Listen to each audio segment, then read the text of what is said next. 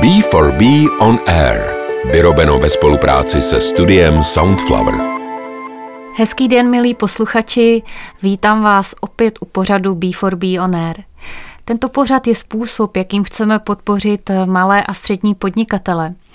Budeme si zde povídat s našimi hosty, podnikateli, kteří jsou členy networkingových klubů Business for Breakfast a povídáme si na opravdu ta běžná témata, která ve světě podnikání žijeme každý z nás o plánech, o vizích, o řešení problémů, o osobních příbězích. A i když jsou naši členové primárně menší firmy a drobní podnikatelé, tak to neznamená, že by jejich příběhy byly snad méně zajímavé nebo méně inspirativní. Možná jsou právě zajímavé o to víc, protože je žijeme také a můžeme se s nimi stotožnit. Od mikrofonu vás zdraví Kamila Zárichtová. A dnes se mnou ve studiu vítám hosta Petra Gondka. Petře, dobrý den. Pěkný den. Petr Gondek má pátým rokem firmu GDPR Support a o GDPR říká, že je to pro lidi zprosté slovo, ale jen málo kdo si uvědomuje, že GDPR má sloužit právě jim. Petr je také mentorem pro Czech Invest právě v ohledu GDPR pro nové startupy, ale jinak je to člověk, který celý život podniká už od svých studentských let. Při studiu na vysoké škole byl učitelem na základní škole a poté byl krátce zaměstnán a jednou se tak pohádal se svým nadřízeným, který mu poté doporučil, aby šel raději podnikat. A tak prostě podniká už od roku 1997. Petře, to už je 24 let, víte to? Já jsem to ani nepočítal teda takhle, no, běží to, no, běží čas. Možná za těch 24 let to už je doba. Řekněte mi, eh, čím vším jste si v podnikání prošel? Já jsem vystudovaný ITák, věnuju se IT, když se to podle mého životopisu nezdá, tak se mu věnuju tomu uh, celou dobu. A i když jsem za, zabřednul trošku i do jiných oborů, jako třeba logistika, nadměrné přepravy, ve stavebnictví, že věnuju se speciálně vejškovým pracem, a ideální na, na fyzičku. A když si dávno jsem s bráchou měl marketingovou agenturu, dělali jsme modní přehlídky v Ústí nad Labem. To je záběr teda.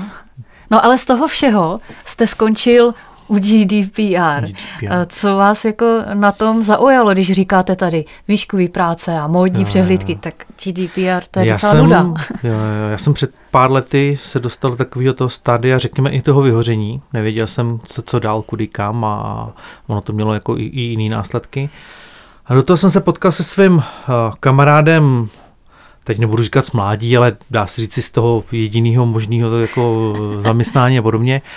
A, a on na mě vybav, on na mě vybav, hele, no, protože se známe dobře už, už léta, on na mě vybav, hele, mám tady prostě novou věc, všichni tohle to budou muset plnit, je to prostě, to bude úžasný job, pojďme na to, jako. On, on, on je hrozně velký optimista, já už jsem takový trošku, že, že vidím i ty zádrhle v podnikání a podobně, takže jsem ho musel trošku brzdit, nicméně vedlo to k tomu, že jsme vlastně rozjeli spolu ten, ten biznis, no. Hmm. On, on potřeboval někoho, kdo rozjede obchod a, a vlastně za ty roky nějak se to potom překlenulo, že, že jsem šel do vedení té společnosti, no, než, hmm. než jako řídit jenom obchod.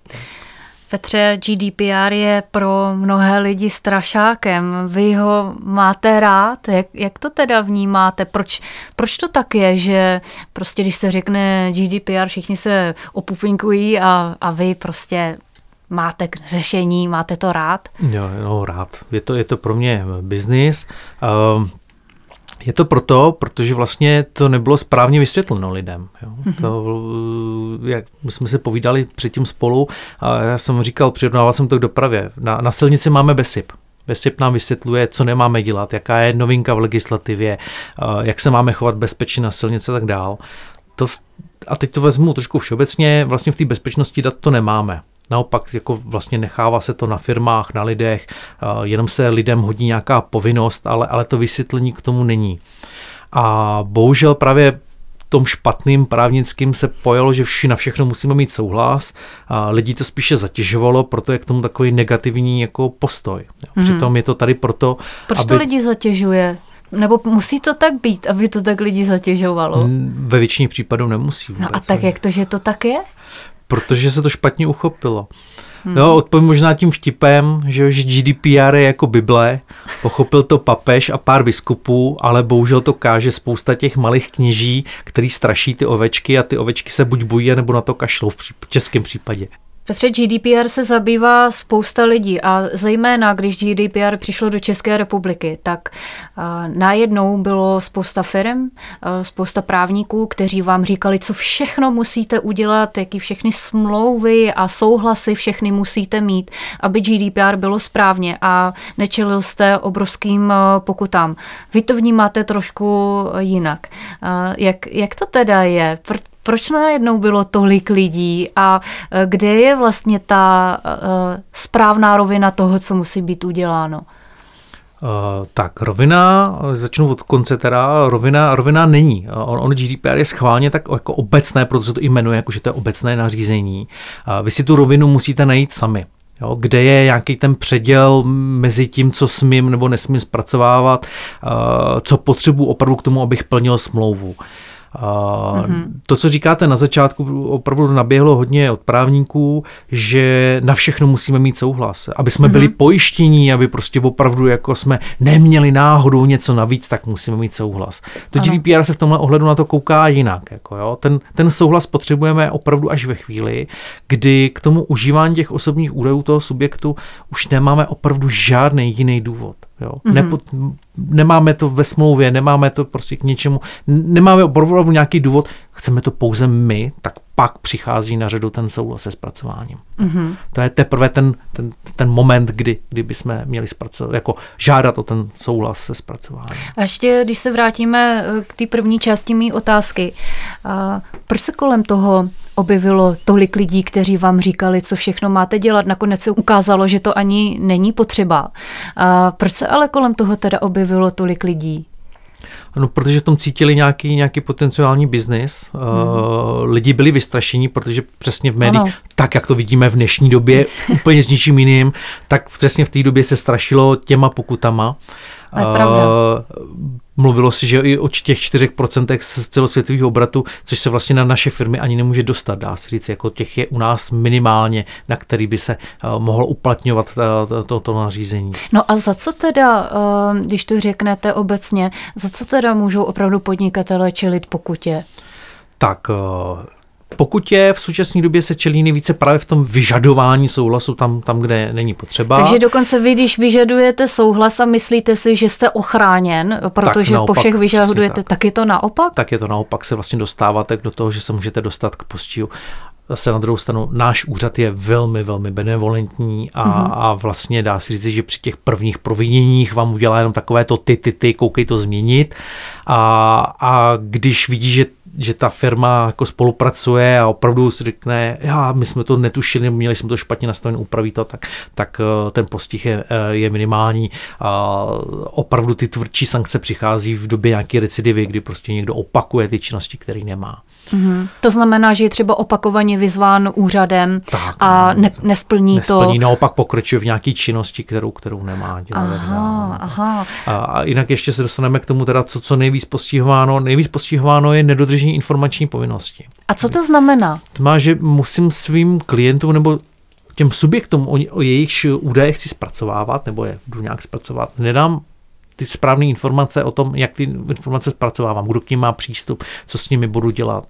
Jo. Netýká se ani tak zase toho plnění smluvní uh, povinnosti, protože tam to tak nějak vychází jasně ze smlouvy, jdu si koupit třeba na e-shopu tušky, takže potřebuju, mm-hmm. že ho dát tomu e-shopu svoji adresu, jednak aby vystavil fakturu a jednak aby věděl, kam mi to má poslat tak tam potřebuji dát třeba i telefonní číslo, aby ten kurýr se se mnou mohl spojit, že, že mi to veze a tak dál. To jsou všechno informace, které potřebuju k tomu, abych splnil tu smlouvu. Není tam nic. To je tuším nic, ten oprávněný zájem, můžeme to tak nazvat, nebo ne? Uh, no, to, to, to, to nepatří do oprávněného mm-hmm, zájmu. Mm-hmm. To, je, mhm. to je to plnění té smluvní povinnosti, mm-hmm. ty, ty smlouvy, že teď vlastně já ti dávám nějakou službu nebo, nebo nějaké zboží a abych ti ho dodal, abych ti ho správně dal, tak, tak uh, potřebuju tyto potřebuji údaje. Tyto údaje. Mm-hmm, mm-hmm. No. To znamená, že že když si někdo chce objednat nějakou službu, tak je to v pořádku, ale já třeba, když, eh, dejme tomu na svém webu, sbírám nějaký eh, kontaktní údaje, třeba přes nějaký newsletter, to znamená, že k těm lidem by se měla dostat ta informace s vaším údajem nakládáme takto. Je ano, to tak? Ano, je to tak, je to tak. Ale s tím newsletterem ještě, to zase vrátím k tomu, je legislativa, která je ještě daleko starší, to už, to už vychází z roku 2004 mm-hmm. a, a jenom to GDPR nám to vlastně dá si říct, trošku osvětlilo, že, že najednou se k tomu začala dávat trošku, trošku pozornost. Jinak ta legislativa tady už byla díl. Hmm. Uh, my jsme uh, v našem podnikání často používáme cloudy. Uh, měli jsme i v našem pořadu B4B On Air o tom epizodu o cloudových řešeních. Jak se na to dívat z pohledu GDPR na ty cloudy? Víme, že máme nějaké obecné, takové, co používáme, ten Google a tak dál. A pak máme ty soukromé, které si zaplatíme a de facto eh, nám spravují tu naši agendu. Jak se na to díváte vy, co, na co si dát pozor, co je bezpečné, co ne? Tady, tady je prostě zase otázka toho, že každý klient který zpracovává něco, je, je identický, je, je svůj. Nemůžeme říct jako něco odrovnout jako obecně, že bych vám řekl, toto opravdu nesmíte dělat, a, a, nebo tohle to nedělejte, nebo obrácím využívejte pouze toto. To se říci nedá. Každý, každý potřebuje jiný služby, potřebuje jinak využívat.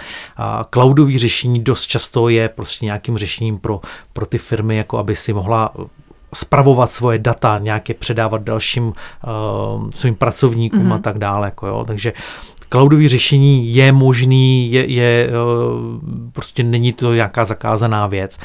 Otázkou je, jaký cloud používat, kde je hmm. uložený a tak dál eh, a věnovat tomu pozornost.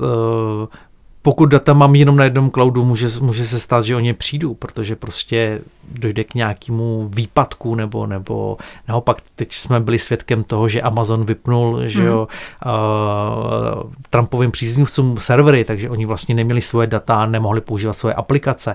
Uh, když to vezmeme do toho firmního hlediska, tak musíme být na to připraveni, protože najednou prostě nám nebude fungovat firma, protože nemáme dostupný tenhle, tenhle cloud. Jako. To znamená, že i přesto, že máme cloud, chce to nějakou zálohu těch dat a nemyslíte si, že by za funkčnost toho cloudu který si tedy platíme, eh, měla zodpovídat ta cloudová společnost? Tak ona za ně zodpovídá. Teď je otázkou zase toho, jak a jak jsme schopni uh, dovymáhat se nějakých svých uh, práv k tomu, mm. že tady, tady nám ty služby byly přerušeny. Mm-hmm. Uh, Například uh, v takových uh, projektech, jako je Google, Microsoft, tam se velice těžko domáhá něčeho. Tak, že ne. máte vlastně nepřístupního toho pracovníka, nemáte ano. žádnou osobu, že všechno ano. řešíte, že, že vám tam většinou odpoví automat eh, a je se pochopitelné, protože ty společnosti toho mají tolik, že vlastně musí tyto, tyto věci automatizovat a k lidem se to dostane až vlastně ve chvíli, kdy, kdy eh, to, to ten automat nemohl vyřešit. Hmm. Jako. Hmm. Uh, jak říkám, tohle je prostě otázkou toho, každého klienta, jaký, jaký on potřebuje mm-hmm. služby, co potřebuje řešit v tom vlastně my dokážeme poradit, jako jo, ale, ale nemůžu říct si teď jako obecně, že bych vám jako do éteru všem všem eh, řekl, toto nesmíte dělat, toto, toto mhm, využijete. Mm-hmm, takže vždycky se to stahuje podle toho, co ten klient potřebuje. Pojďme se podívat zpátky do GDPR. My jsme tady mluvili vlastně o historii, kdy to vzniklo, čím, odkud vychází ty zákony až do roku 2004 uh, eh, třeba. Uh, jaký jsou ale novinky? Můžete nám říct, co je teďka v GDPR novýho? Ono to na GDPR trošku souvisí, eh, bude novink, nebo je novinka, která byla přijatá loni a bude to vlastně, dá se říct, jako, jako s čím GDPR. Už je to přijaté, je to platné, ale vymahatelnost vstoupí v, jako v prosinci tohoto roku. Mm-hmm. Je to, není to nařízení, je to směrnice 2019 eh, lomeno 1937 a je to vlastně o ochraně osob, které oznamují nějaké porušování legislativy Unie.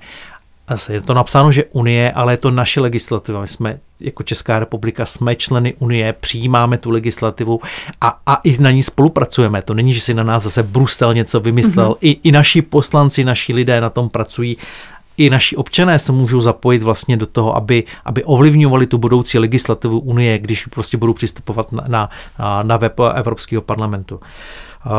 Tohle, tato nová směrnice je vlastně pro zaměstnavatele nad 50 zaměstnanců, mm-hmm. kdy oni si musí vlastně připravit nějakou strategii a, a svoje vnitřní směrnice a postupy k tomu, aby anonymně o, o, jako ochránili ten zdroj, který, který oznamuje nějaké porušování legislativy, který u nich může nastat. Mm-hmm. Takže velká změna čeká společnosti nad 50 zaměstnanců a v podstatě by měla probíhat aktuálně eh, příprava, protože od prosince eh, to nabývá eh, účinnosti. Je to tak, vymahatelnost, tak, ano, ano, tohoto nařízení.